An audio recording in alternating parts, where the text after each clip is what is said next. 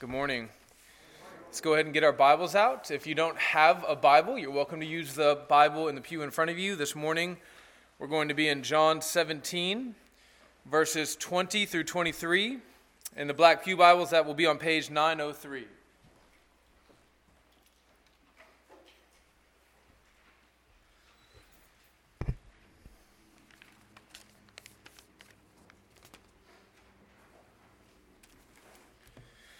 I told you that we would be going through John 17 in three sermons. This is the third sermon. I lied. Had to slow it down for the last third. We're going to be splitting it up into two more sermons this morning and next week. Starting in John chapter 17, verse 20.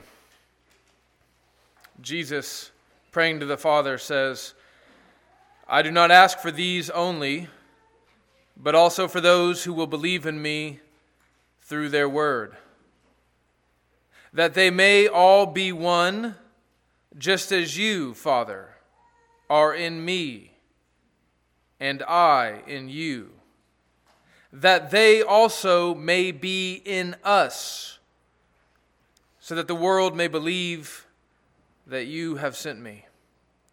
The glory that you have given me, I have given to them, that they may be one even as we are one. I and them, and you and me, that they may become perfectly one, so that the world may know that you sent me and loved them even as you loved me. This is God's holy, inspired, inerrant, and infallible word. It is completely and utterly sufficient for everything that we need pertaining to life and godliness. Amen? Amen? Let me pray. Father God, I need your help to speak your word this morning. I am a broken vessel. Your word is glory. Help me not to get in the way. Help the, the brilliant light of the glory of your word to shine through even me into the hearts and minds of your people this morning. Father God, help us to be changed, to not walk out of here trusting in ourselves or in this world, but trusting in you. Believing that this prayer that your son Jesus prayed to you 2,000 years ago is efficacious, that it has come to pass, that you have answered yes with joy for our sake. We pray this in the name of Jesus. Amen. Lineage matters. Political lineage, ethnic lineage, ideological. We humans love to argue about questions of lineage. Who is the legitimate heir of whom? The offspring, the descendant. Uh, the concept of lineage is often employed as a means of discrediting our opponent's ideas.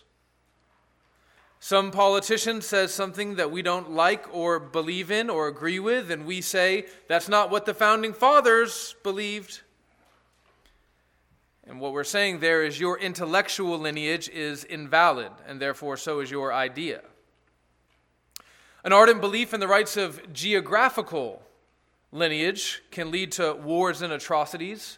Adolf Hitler and his mad grab for Western Europe was, at least in part, rooted in his belief that the German people were the rightful owners of the Sudetenland.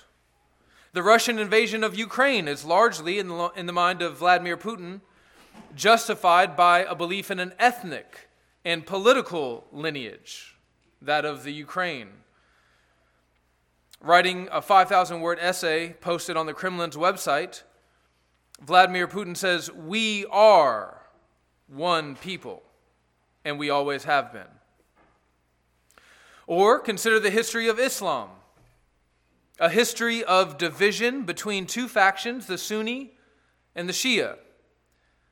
The Sunni Shia divide is rooted in the question of lineage.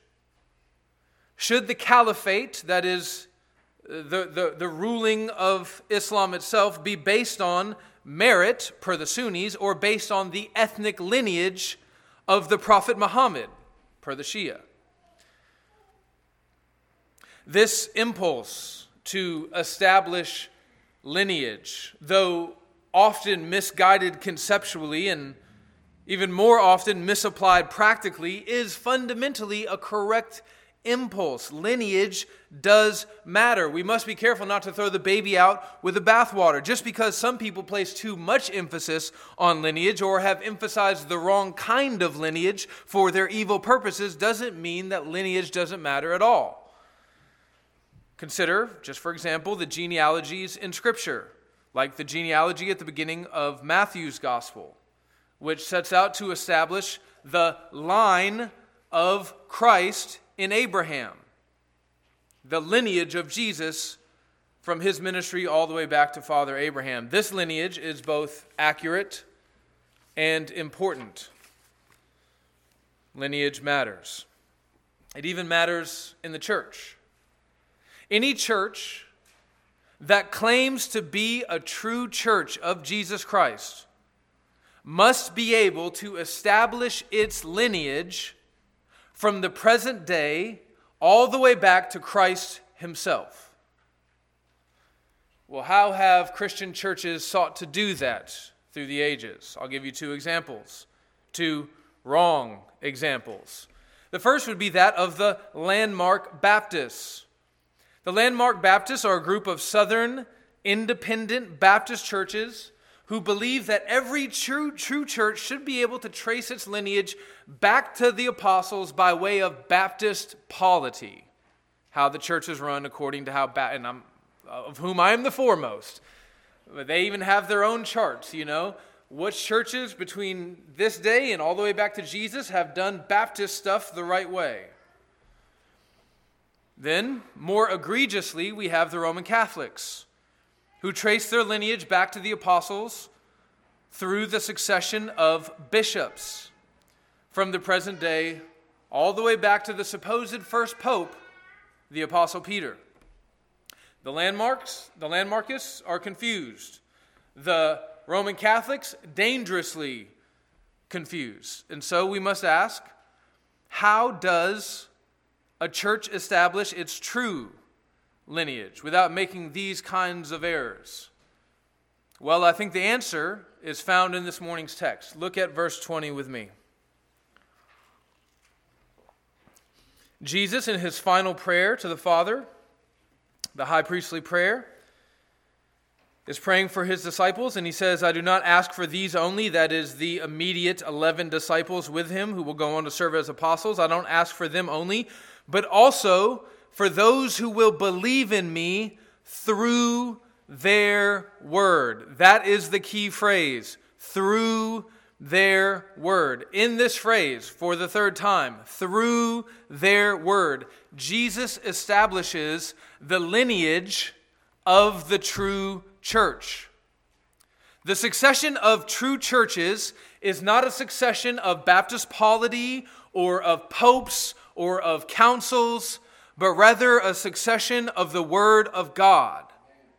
Wherever the Word of God is proclaimed and believed and defended and obeyed, there you have a true church composed of true disciples of Jesus Christ. Now, you should consider verse 20 in light of verse 8. Let's go back to a verse that we've already considered, verse 8.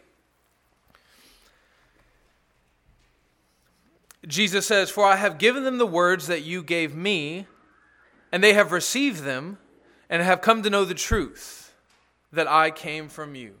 Jesus says, This word that the disciples believe that they're going to give to other people, for them to believe, that they're going to give to other people, for them to believe, Jesus says, That is a word that I received from you, Father. So, what you're seeing here is a succession of the Word of God from eternities past all the way down to our present day. This is what true succession looks like. The word is from the Father given to the Son. Then the Son gives the word to his apostles, and then his apostles who are sent out under his authority give his word to those who will believe in it. And then they are commissioned to go and give the word to others who will believe in it, and so on and so forth, on down the line for 2,000 years until here you are this morning, sitting in this, wor- in this room, having believed in that same eternal word given from the Father. Consider our local church. The reason why Sixth Avenue Community Church is a true church is not because we are a quickly growing church. We're not. We're a glacially growing church. It is not due to anything pertaining to our building or to our pristine moral behavior, or it's not owing to the bloodline of our pastor. We are a true church because we have received the true word. We believe the word. We preach the word. We defend the word. We, to the best of our ability by God's grace, obey the word. And if that ever changes, the Lord Jesus will remove his lampstand from the church, which is in the book of Revelation just a symbol for the Lord Jesus removing his, his power, his presence, his glory, his authority from a church, and therefore taking the, the mark of authenticity away from a church. That's what Jesus will do to us. Now, listen, if Jesus does that, that doesn't mean that services will shut down the next Sunday, right? The building will still be standing. There will probably still be someone in the pulpit preaching. Maybe he'll take the pulpit out and put a cool stand with, you know, preaching from an iPad. Just kidding. You can preach from an iPad. It's fine. But, anyways, they'll keep going. The pastor will preach. People will continue to congregate. But even if you have a building and a bunch of people inside of a building and someone calling himself a pastor who leads the church in that building, that does not mean that it is a true church. If it doesn't have the word, it is not a church. We will merely resemble a church. Have you guys ever found the, the shedding of the cicada carcass after they sort of slough it off? I found one in my driveway recently. It was incredible. I mean, it looked exactly like a cicada. You pick it up, there's nothing there.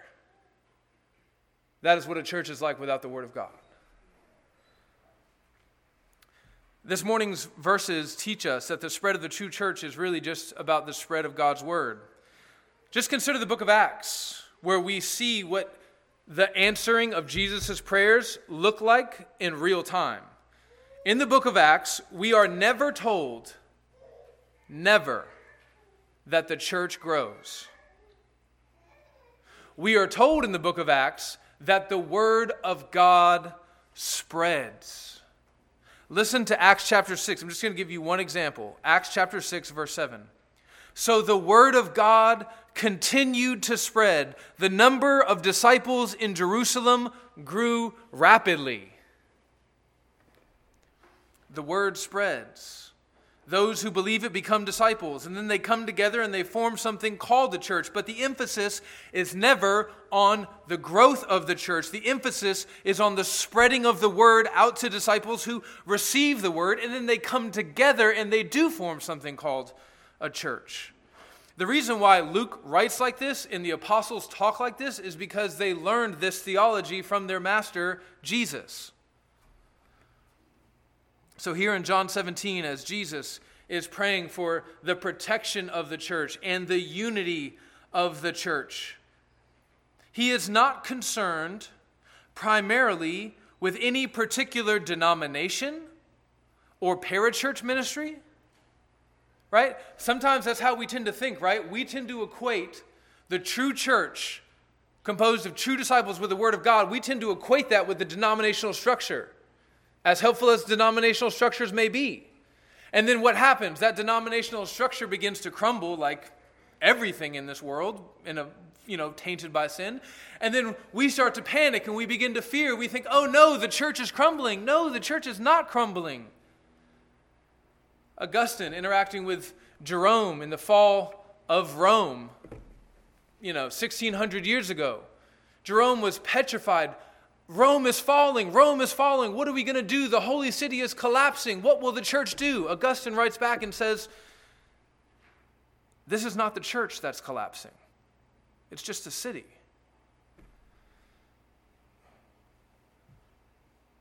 Congregations may come and go. You shouldn't even equate your local church necessarily with God's true church. Congregations may come and go. Parachurch ministries will manifest and then dissipate.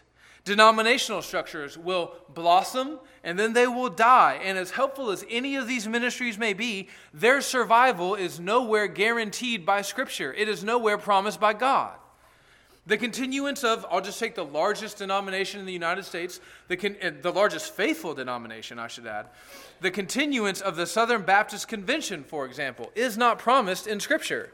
They do a lot of good, and I hope that they persevere but their continuance is not promised. The survival of Grace to You ministries with John MacArthur and Nine Marks ministries with Mark Dever and Desiring God ministries with John Piper, their survival is not guaranteed by God. I hope that they do persevere. The only thing that Scripture promises us is that the one true church of Jesus Christ, composed of all the disciples who have received the Word of God by faith, that is the only thing that is guaranteed to survive because Jesus prayed that it would. Now let's go back and read verse 20 again. There's something else I want us to see here. Back in verse 20.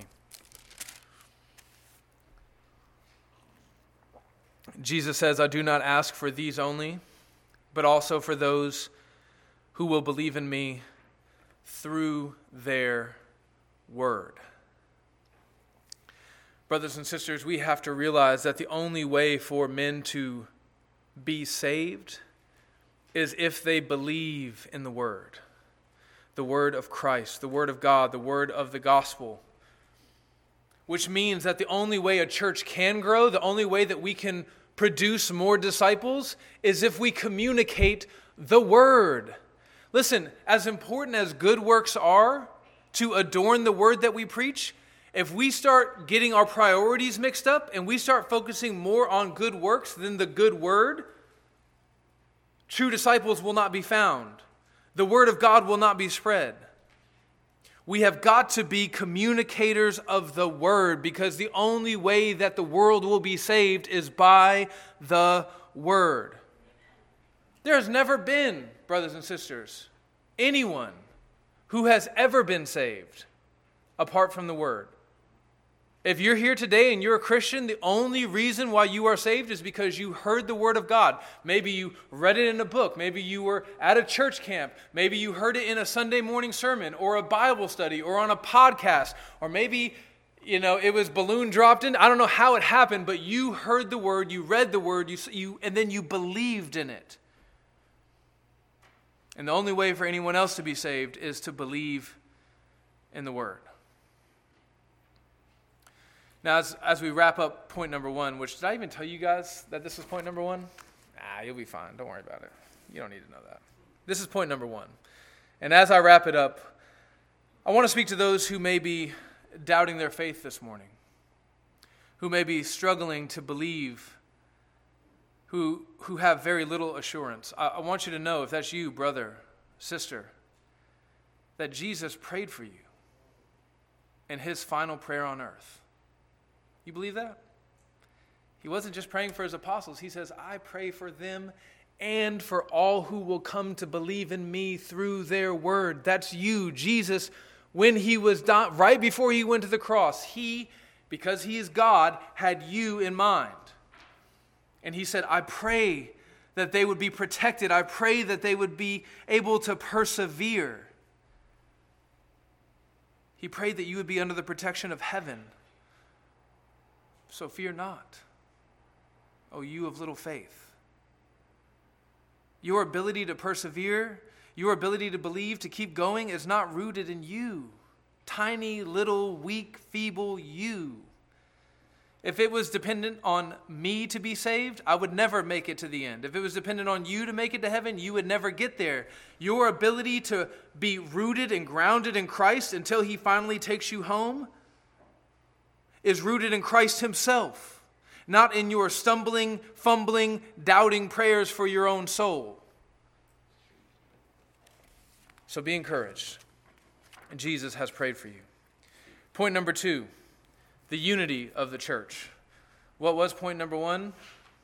Not sure. I don't remember what I labeled it. Point number two the unity of the church. Now, let me tell you, before we get into point number two, uh, the first half of this point is going to be pretty theoretical. We're going to have to explore what Jesus is talking about here at a level that's going to kind of take us up a little bit. It's, we're going to be in the clouds. We're going to be disentangling some complicated ideas. It's going to be just as difficult for me as maybe it is for some of you. It's been really hard for me in my sermon prep this week, but I've worked really hard to, to not make it as complicated for you. I hope I did a good job. But, but the first half is going to be pretty theoretical, and then the second half is going to be very practical. So let me just encourage you to strap on your thinking caps and to be willing to put some intellectual elbow grease into the next little portion of the sermon, and then we're going to get really practical together, okay? So, last week, we saw that one of the things that Jesus is praying for is the unity of his disciples. We saw that in verse 11, and now we see that again in verse 21. Look at verse 21 with me. Jesus is praying that they, that is, all true disciples, not just his apostles, but all true disciples, may all be one, just as you, Father, are in me and I in you, that they also may be in us, so that the world may believe that you have sent me. So, what we see here in verse 21 is that Jesus is more than a little concerned with the unity of his followers. He prays, Father, by your grace, through your power, make them one. That is, cause them to be unified. So let's just start off by just being really basic, just addressing the reality that all Christians are unified. Every person who is a true follower of Jesus, who has truly been regenerated, born again by the Holy Spirit, every person who has been born again is one with every other truly born again Christian. Full stop.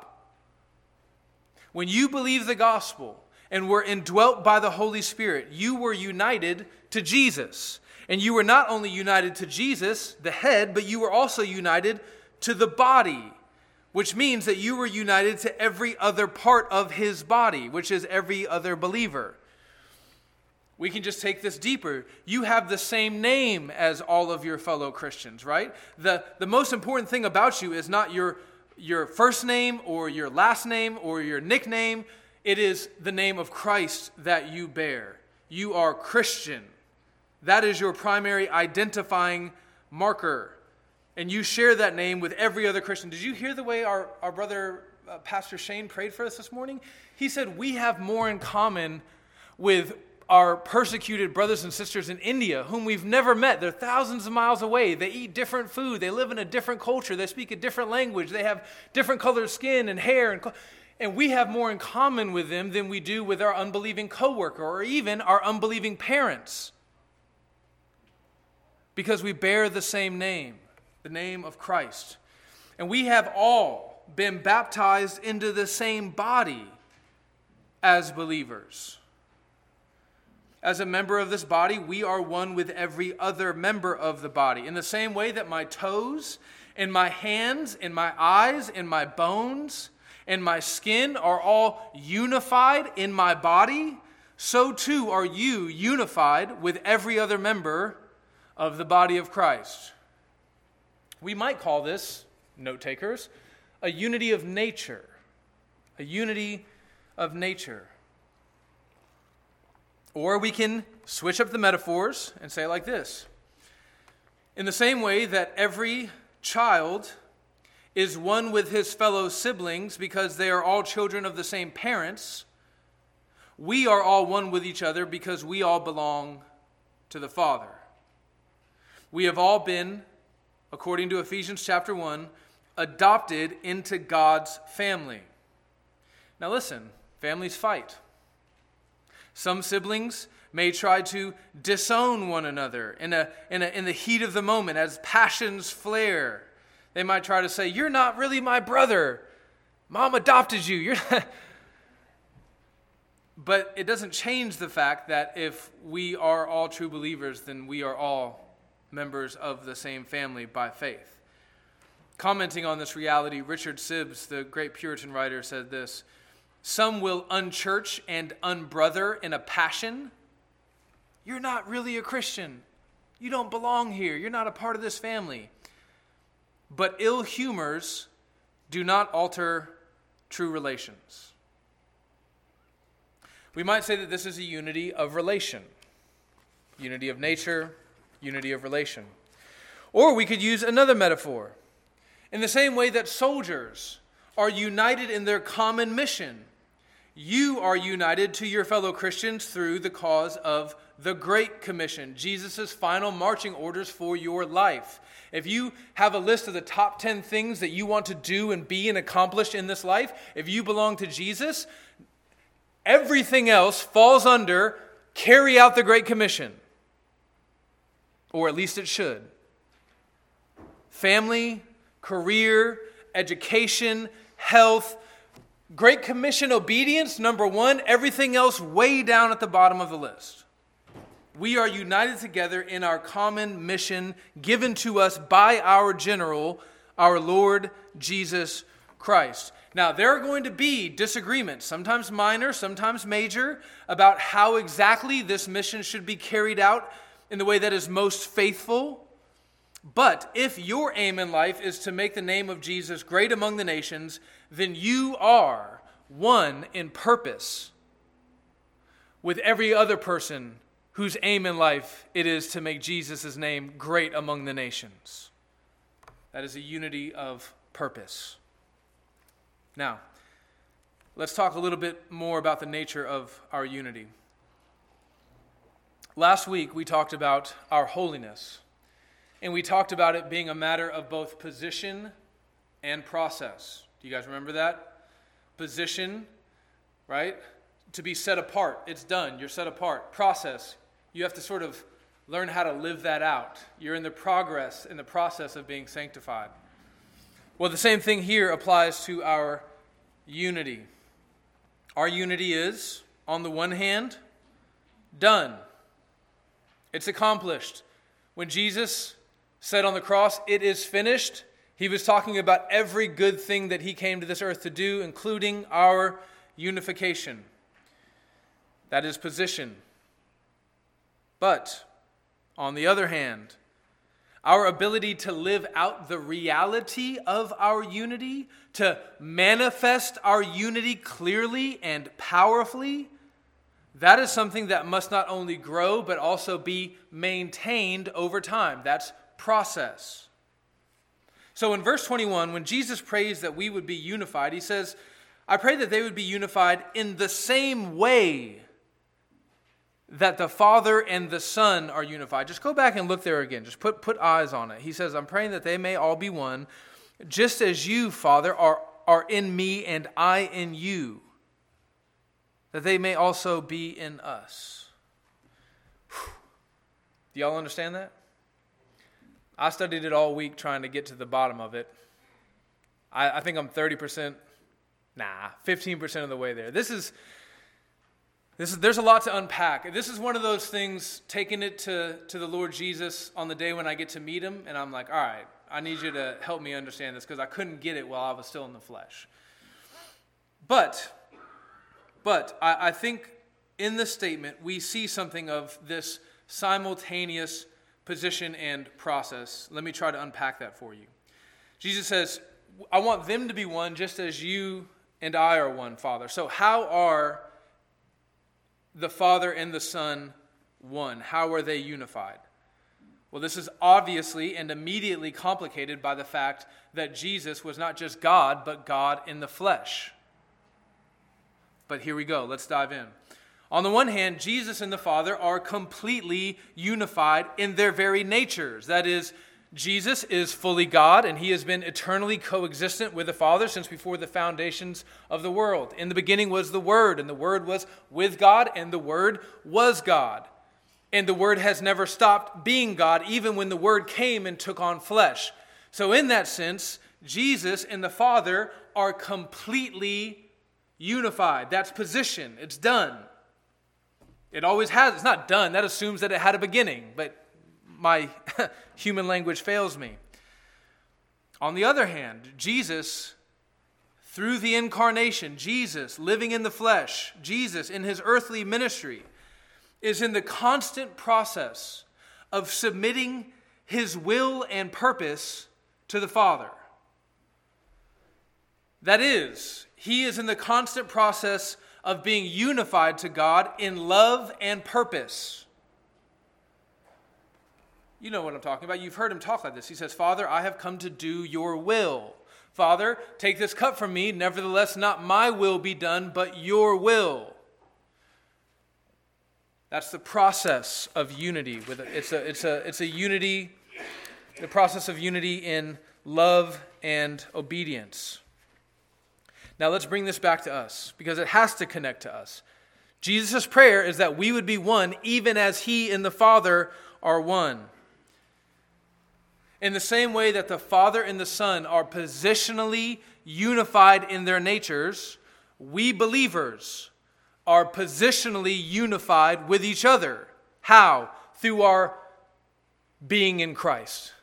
When we are baptized into Christ, we are partaking of the very nature of God Himself together. Now, there's more to say about this, but I'm going to come back to this next week. Partially because I just need more time to wrap my mind around it. But we're going to see more of this in verses 24 through 26. The way we come to partake in the nature of God Himself is as we partake of His glory and as we partake of His love. If you want to study ahead in verses 24 through 26, do that and come prepared, ready next week. So that's the position. We have been united to God Himself, God the Father, through God the Son, by the power of God the Spirit, and therefore every person who is sharing that eternally divine nature with God is united to each other. And yet, we, believers, like Jesus in His earthly ministry, are in the process of living out this reality of our unity in a fallen world. That's the process. Okay, pause. You guys did really good. I'm so proud of you. I know that was kind of complicated, but let me let me just show you something. I, my my fear is that someone would say, "Oh, Sean, this whole position and process thing when it comes to unity, you're just kind of taking some paradigm that you have in your mind and you're just coming along and you're laying it over this teaching of Jesus in John 17." Which is a nice way of saying you're just kind of pulling it out of your butt, right? So I'm not saying that. I actually I, I get this from other places in the Bible which I think teach this. So turn with me to Ephesians chapter 4.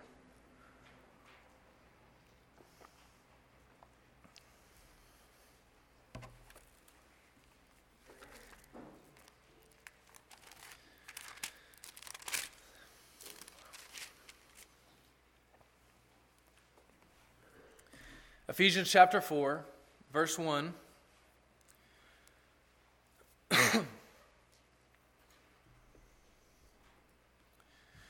Paul says this I, therefore, a prisoner for the Lord, urge you to walk in a manner, that is, to live, worthy of the calling to which you have been called, with all humility and gentleness, with patience, bearing with one another in love. Now, listen, this is the key key verse here eager to maintain the unity of the spirit. And that, that, that word maintain it's a little softer in the english than it is in the greek. In the greek that word is more like what a wrestler does as he strains in a wrestling match. Essentially it's to fight for so we must be eager to maintain. In the same way that a wrestler who's trained his whole life to make it to the Olympics, and everything now at the last few seconds of this match depends on him getting a takedown on that guy, he strains forward and fights with everything in him to get the takedown so he can win the gold. That is what we are told. We must fight with everything in us to, to have, to keep, to manifest this unity of the Spirit. That is process. That's process. Another way you might say this is this is what is dependent on us and our efforts, fueled by grace though they may be. Then he goes on and he says this There is one body and one spirit.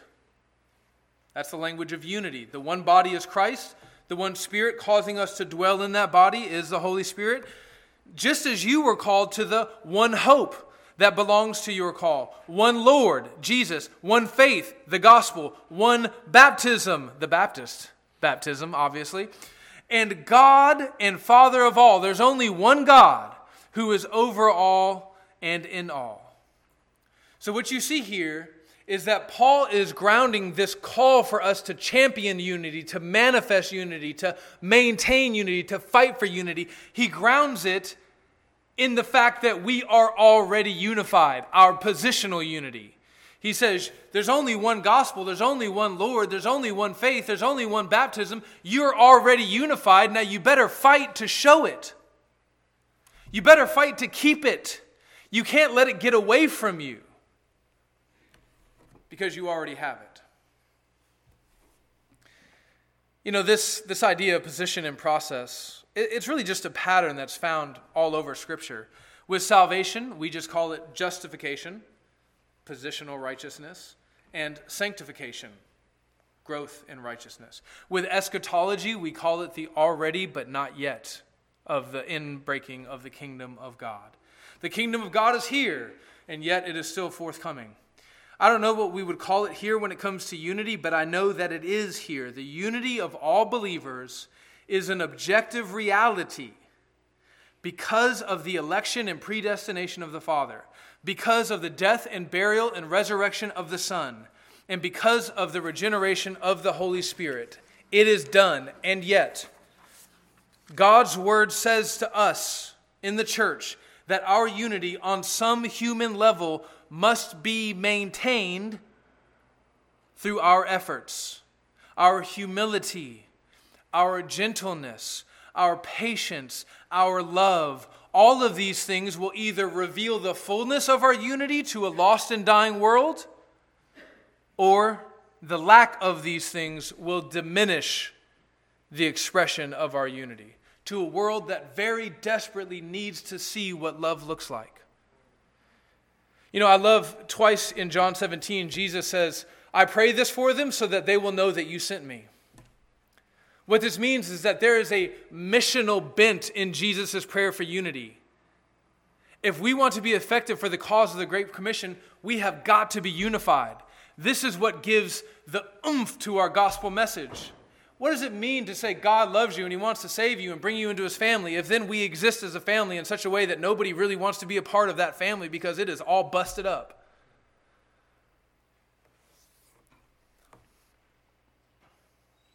Now, there is another layer to this unity stuff uh, that we're going to come back to next week.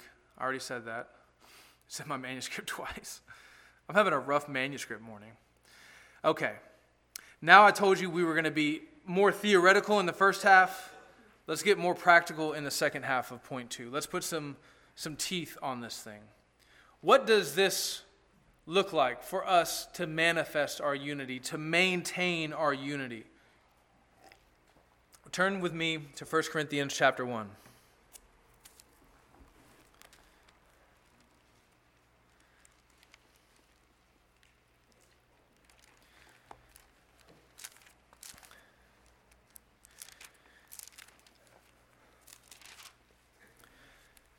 You know, what's interesting, when Jesus prays that we would be unified, if, if in the mind of God our unity is in part maintained and manifested by us and our efforts, that means that one of the things that Jesus was praying for in John 17 was for our ability to do that well. He was praying not only for the ends, but also the means that help us to accomplish the ends. That's what we're going to be talking about now. So 1 Corinthians chapter 1, verse 10. Paul says, I appeal to you, brothers, by the name of our Lord Jesus Christ, that all of you agree, and that there be no divisions among you, but that you be united in the same mind and the same judgment. Now, listen, this is a heck of a thing to say. No divisions? None? That you have complete agreement, that you be united in the exact same mind and judgment? How is this even possible? Well, I think we can understand this more clearly by talking about what this doesn't mean, what Paul obviously cannot mean here. What Paul cannot mean here is that all Christians must agree about every last detail of doctrine and Christian living. Now, I'm not saying that because, well, it's just a really hard command. That we you know be completely united not in any way divided. And because it sounds really hard and really scary that can't be what he means. That's not why i'm saying this. I'm saying that can't be what he means because of the rest of what he what he writes throughout the rest of 1 corinthians. If you read past chapter 1 and you read on into 7 and 8 and 9 and 10 all the way up to you'll see that Paul is actually pretty content for there to be disagreements in the church, particularly as Paul begins to teach on matters of conscience meat offered to idols, the celebration of holy days, the consumption of alcohol. To make this a little more practical in our day, the consumption of alcohol, homeschool versus public school. Should we trick or treat or not trick or treat? Right? These are matters of Christian conscience. And as Paul is teaching about teaching these Corinthians about matters of the Christian conscience, he says some things just aren't worth fighting over. You have to make your decision and stand before the Lord and understand that every man at the end of the day is going to have to stand before the Lord as his judge. So don't fight over certain things in the life of the church, okay?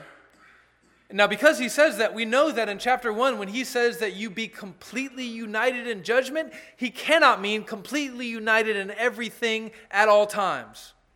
It wouldn't make sense for him to say, You guys have got to agree about the celebration of holy days, and then to say, Well, the celebration of holy days isn't worth fighting over. So, what does he mean? I think in chapter 1, what Paul is describing is a unity of disposition. A unity of disposition. I think what Paul is talking about here is attitudinal, which is a fun word to say. When Paul says, Let there be no divisions among you, he's talking about a spirit, an attitude, a disposition that says, even if we do disagree, we can disagree about these things in a way that clearly communicates our unity in Christ. Our disagreements need not get in the way of the manifestation of our unity before the eyes of the watching world.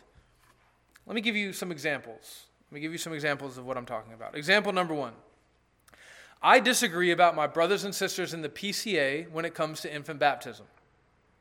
I disagree with them.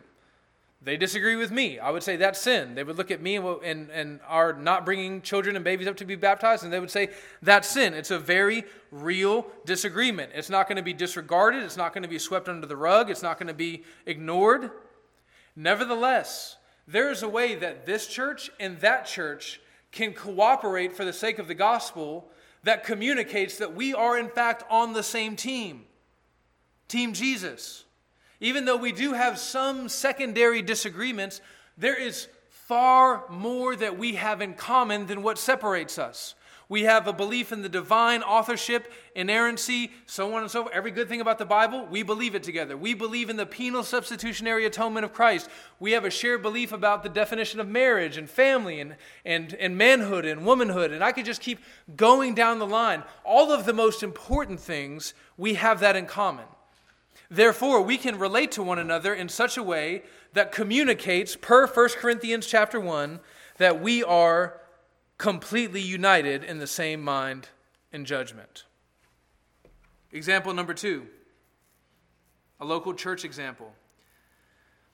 The elders in our church may be thinking through a particular matter female deacons, a budget question, which version of the Bible should we use on a Sunday morning? And as we sit in our elders meeting, we have the conversation, the debate.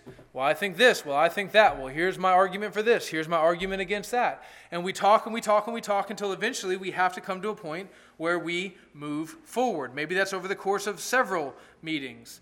Now, listen, in a small church like ours, with four elders, not that many, it's pretty easy for us to all be on the same page. But let's say one day God is kind and our church maybe has 300 members and then we have 10 elders. What are the odds of us having complete uniformity of thought on the elder board where every time we have to vote on something, all 10 elders completely agree? The odds of that, about zero. What does that mean? Does that mean that we're going to be in violation of what 1 Corinthians chapter 1 says? No. We can go forward to the congregation. Let's say that there's an elder vote and one, two elders lose out of ten. What are we going to do? Are we going to come before the congregation and say, all right, here's the deal. We're moving forward with this, but we just want to let you know Jim and Bob voted no, but they lost. We don't have an accord on this, but the majority wins, so here we go. We're moving forward without Jim and Bob. No, that would be very contra 1 Corinthians 1. What we do is we come forward and we say, the elders have decided X, Y, and Z. What does that do? That communicates a spirit of unity and agreement of mind, even though there may not be complete uniformity.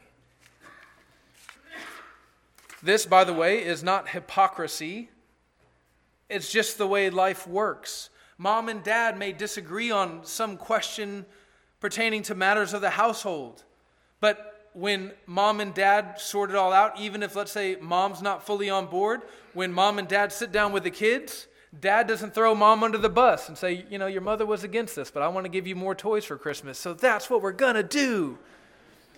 No. What do you do? You say, hey, this is what we've decided to do as a family, right? There's not complete agreement, but there is unity being presented to the children, the watching world. A business board makes a decision. They present a unified front to the shareholders or the employees, no matter how much debate may have taken place behind closed doors. This is how life works. But here's the thing, and this is very important Christians should be able to do this better than anyone. Because our love is greater, our bond is stronger, our humility should be deeper, and our mission is more important than anything else in the world. You see this idea in 1 Peter chapter 3 verse 8. Peter says, "Finally all of you have unity of mind, sympathy, brotherly love, a tender heart, and a humble mind." What he's prescribing for them is a disposition of unity, not a complete agreement in all matters pertaining to life and doctrine. You see this in Philippians chapter 2 verse 2. Complete my joy by being of the same mind, having the same love, being in full accord, and of one mind. Listen, you have no idea how important this understanding of unity has been in the life of this church. Maybe some of you have an idea. If you're a visitor, let me just let you know. Our church weathered the storm of 2020 and 2021 better than a lot of churches. I'm not saying that to brag, kind of. Caught myself mid sentence there. I am a proud father of this church, but I mean, in all seriousness, that's just owing to God's grace and kindness towards us. But think about what it was like to go through 2020 as a local church race and policing, masks and vaccines, presidents and elections. Satan was bombarding the church if we would have thought that real biblical unity meant that we had to agree, 100% agree about all of those things at all times, we never would have made it. Even amongst the elders, there wasn't complete agreement about all of these things all of the time. The unity that we had as a church was it's perfectly fine for you to have your strong convictions, and I'm going to have my strong convictions, and maybe Maybe you're not even going to have any convictions at all, but the most important thing is that we are going to be convicted to be one as a body. We will together face this storm. We will not be torn apart by this season of attack from Satan. Uh, the only reason our church made it through 2020 is because Jesus prayed for us 2,000 years ago that we would. Now, let's talk a little bit about what unity is not. What, what is Jesus praying for in John 17? Well, we'll get there by talking about what he's not praying for. The first thing that he's not praying for is complete uniformity. Now, I kind of have already been talking about that for like the last 10 minutes, but I, I want to say it, I want to turn it over in our minds just one more time remember, the, the, the, biblical teaching on unity does not equal a call for complete uniformity. Complete uniformity in the church, this side of heaven, does not exist. It has never existed. It will never exist. You can say that I'm just denying the power of God. Could be, or I'm just, you know, painfully aware of 2,000 years of church history. Complete uniformity does not exist, it will not exist this side of heaven. And as a matter of fact, if complete uniformity were to exist in the church, unity itself would lose all of its power. If complete uniformity existed, unity itself would lose all of its power. What do I mean by that? Just think about it. The power of our witness that comes to the lost and dying world through our unity is a demonstration of our ability to love one another and to be united to one another and to be for one another, even in spite of our disagreements. That's what's so powerful. You know, it's not hard to love people that you agree with on everything. Oh, you're a Republican? I'm a Republican. Do you want to hang out? And then you're hanging out and you're like, wait a second, you like Alabama football? I like Alabama football. This is crazy. And then you start talking about the Bible and you're like, oh, you're a Calvinist? I, I'm a Calvinist. This is a match made in heaven. We're going to be the best friends. It's going to be so easy for us to get along and hang out. Yeah, duh. It is much more difficult, on the other hand, to love and to serve those with sometimes, sometimes we want to strangle because they're so wrong and we're so right. I think everyone should have been masked up. I think no one should have been masked up. And yet here we are, all together, loving and serving each other. That is the power of our testimony. And it is a very powerful testimony. And if we had complete uniformity at all times about all things, we would lose that power. Let me just give you one example. Uh, I'm, again, kind of talking theoretical. Let me put some teeth on this, give you an example of what it means to have unity over uniformity. Uh, I'm a cessationist, which means that I don't think that the sign gifts of speaking in tongues and prophecy continue on into our own day. Now, you may not agree with me in that. Maybe you sat through what I taught on a Wednesday night, or you've heard some sermon application and you've just thought to yourself, eh, I'm just unconvinced by Sean's argument. I do think that the sign gifts continue today. Well, fantastic, friend. That's a great opportunity for you to display unity, even though there is not complete doctrinal uniformity in our church. And the way that you do that is by submitting to the elders of the church and not standing up and speaking in tongues, even if you really, really want to. Now, am I saying that as a member of our church, you are free to believe whatever you want and be a member for the sake of unity? Of course not. Of course not. Every member who joins our church signs our Sixth Avenue Statement of Faith, which sets a doctrinal threshold for our unity as a local church. If you go and you look at our statement of faith, you can look at it online or you can look at it in our Sunday school room. You'll see that we have two kinds of things in that statement of faith. Number one, all the stuff that we think you need to believe in order to be a Christian. Right? We're just talking about the basics. The Bible is true and it's from God Himself. Jesus died as a penal substitutionary atonement for our sins. The nature of the Trinity, the dual natures of Christ, so on and so forth. And then the second thing you'll find in that statement of faith is just what we need to do in order to be to uh, excuse me, what you need to believe in order for us to do life together. So you may disagree with me about infant baptism, but you can't join our church if you disagree because it's just going to be really hard for us to do life together. You're going to have a baby, you're going to be so excited to get your baby baptized. You're going to bring the baby to me. I'm going to swat him away. No, I wouldn't do that. But I will say, oh, brother or sister, I love you, but I can't baptize your baby because I think that's sin.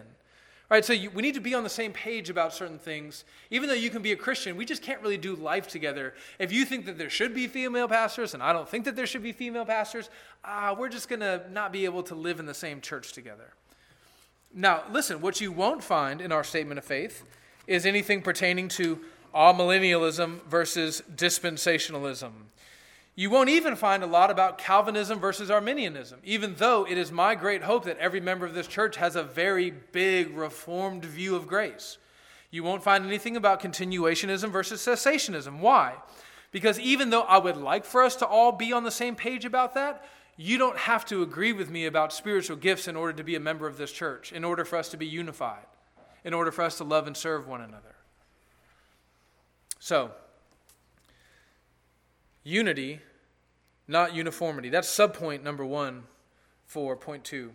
Subpoint number two Christian unity is not necessarily the same thing as institutional unity. It's not necessarily the same thing as institutional unity. The Roman Catholic Church loves to point at the hundreds of Protestant denominations and thousands of independent Protestant churches and say, just look at you guys. No unity, full of schism, splintered, shattered into a, a thousand pieces. In contrast, they will point to their hierarchical superstructure of a church and they will say, now listen, this, this is unity. And they say this because in their minds, unity must be structural, institutional, visible, in the same way that, like, a nation state must have a visible, structural, uh, institutional unity. But here's what they miss. Per Jesus, in John 17 and a thousand other scriptures in the Bible, the thing that unifies Christians is not our mutual submission to the Bishop of Rome or anything else like that, but rather our shared belief in the gospel. That is what unifies us.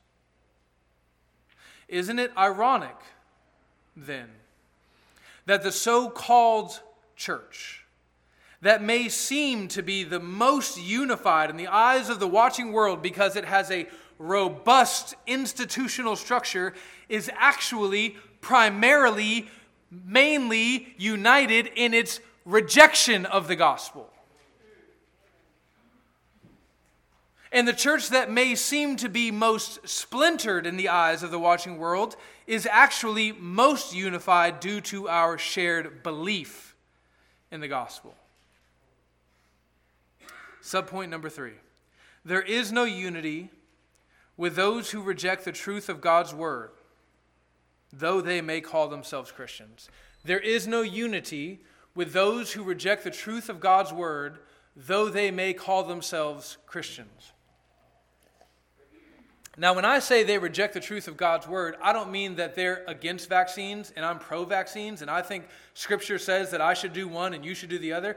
That's not what I'm talking about. Here's what I mean. Oh, first, let me say this.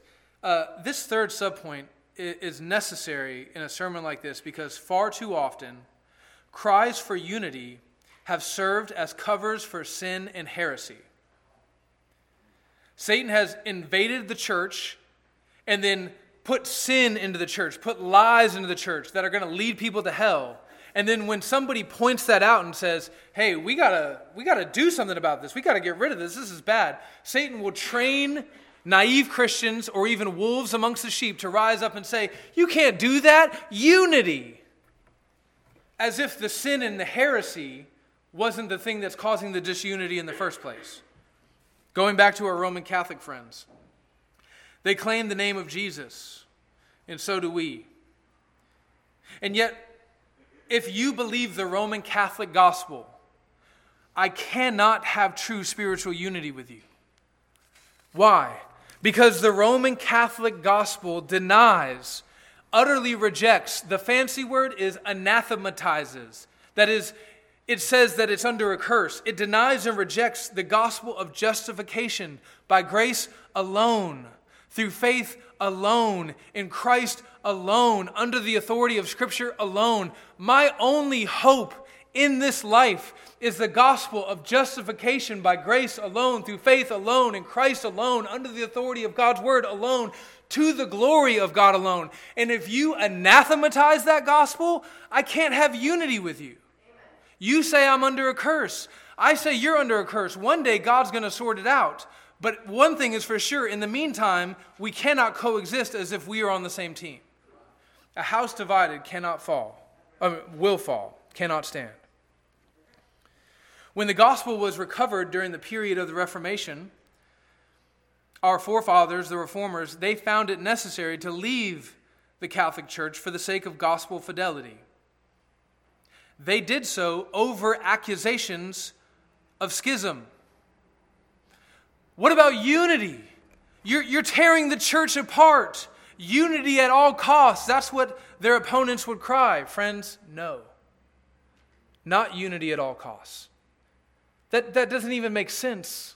If all costs means accepting heresy, it means you're accepting the thing that is creating disunity. Or let's consider our Mormon friends.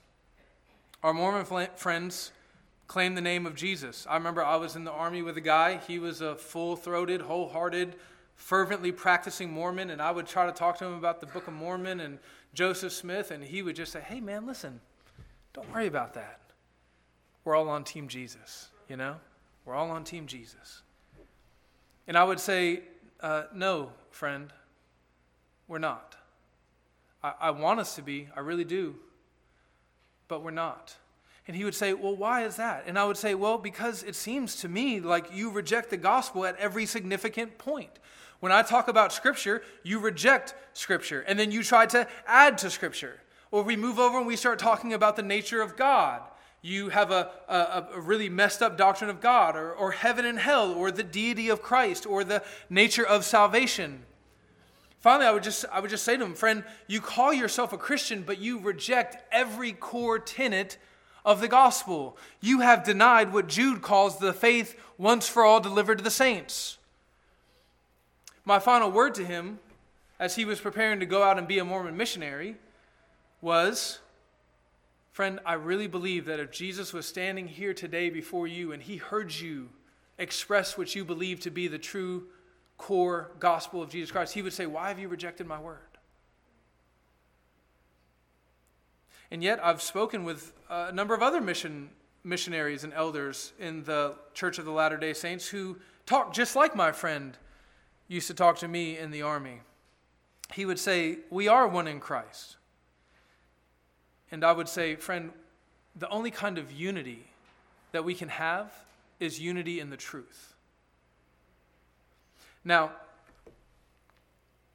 you, have probably noticed that this whole unity thing is a very delicate balancing act.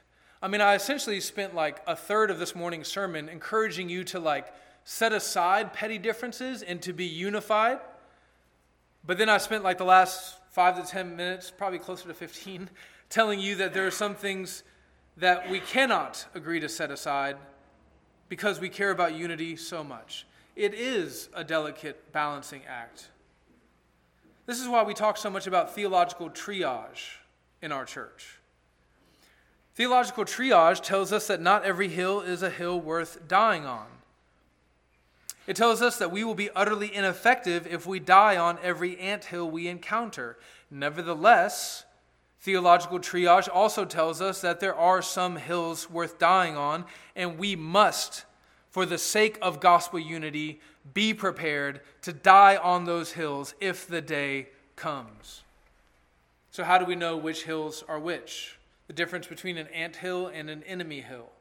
Well, doing good, careful, biblical triage.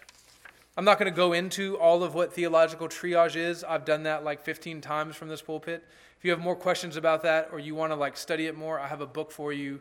I, uh, I can recommend it to you, give it to you, read it, study it, and then maybe we can get together and talk about it.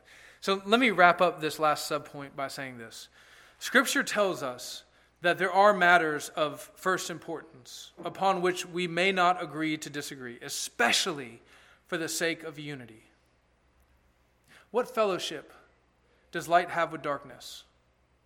What unity can there be found between Jesus Christ and the Antichrist?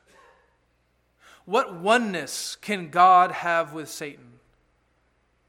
Can there be any true unity between children and those who hate and vilify their parents and their name and their values? Can soldiers ever be one with those who hate their constitution, their homeland, their generals, their way of life? It would be nice if all people everywhere who claimed the name of Jesus actually believed in his word.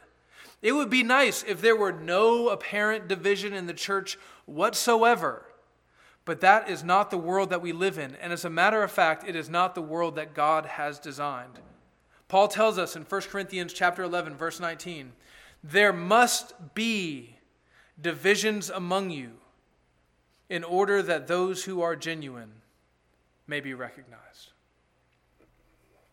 In closing, I want to end the sermon with an invitation to unity and an appeal to unity. So, first, consider the invitation. Friends, if you are here and you don't know Jesus, I want you to know that you are still united to something, to someone, but you are not united to God. The only way to have unity with God and His family is to believe in His Son's finished work on the cross.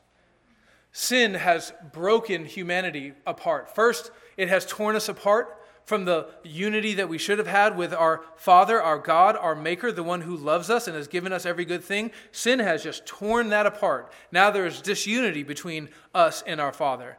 And then, human beings, we're supposed to be working together, loving one another, caring for one another, serving one another. We should be living in peace with one another. And sin has destroyed that unity as well. And God's solution to this problem is to send his Son to absorb the penalty for that sin on himself, and then therefore reconcile all men back together to God and to each other in his son's body on the cross.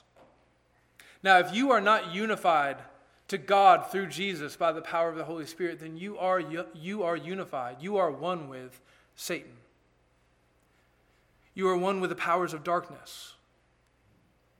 You are lost. Your family is all those who are outside of the household of God and your eternal destination is to not go home and be in the Father's mansion forever. Your destiny is to be separated from God and cast into the outer darkness. The only thing that will unify you for all of eternity will be the unity that you have in your utter rejection of God and your rebellion against His love. But Christ has offered you a better way. He has invited you back to Himself to mend those fences, to, to fix that broken relationship. And He's calling you to come and join his family today by faith. And then finally, for the church, an appeal for unity. This is going to be really profound. You ready? Really profound. We have to fight for unity. Sean, you already said that. Yeah, I know. I just wanted to say it again. We have got to fight for unity. Our unity gives power to the word that we proclaim. And our words are what we use to communicate His word. And His word is what the world needs to hear in order to be saved. Brothers and sisters, our unity is mission essential. We can get by and still complete the mission by God's grace without complete agreement about secondary matters of doctrine. And we can get by and still accomplish the mission by His grace without complete agreement on matters of conscience. And we can get by and still complete the mission without agreement, complete agreement in questions of tactics and strategy. But we cannot get by without true spirit wrought gospel unity. So, fight for that unity knowing that ultimately your ability to fight is backed by the prayer that Jesus prayed for you 2,000 years ago in John 17. Let's pray. Father, your word is the truth, and the truth of your word can set us free. We pray that it has this morning freed us from sin and selfishness and made us slaves to your Son, Jesus Christ with whom we will be one forever. Amen.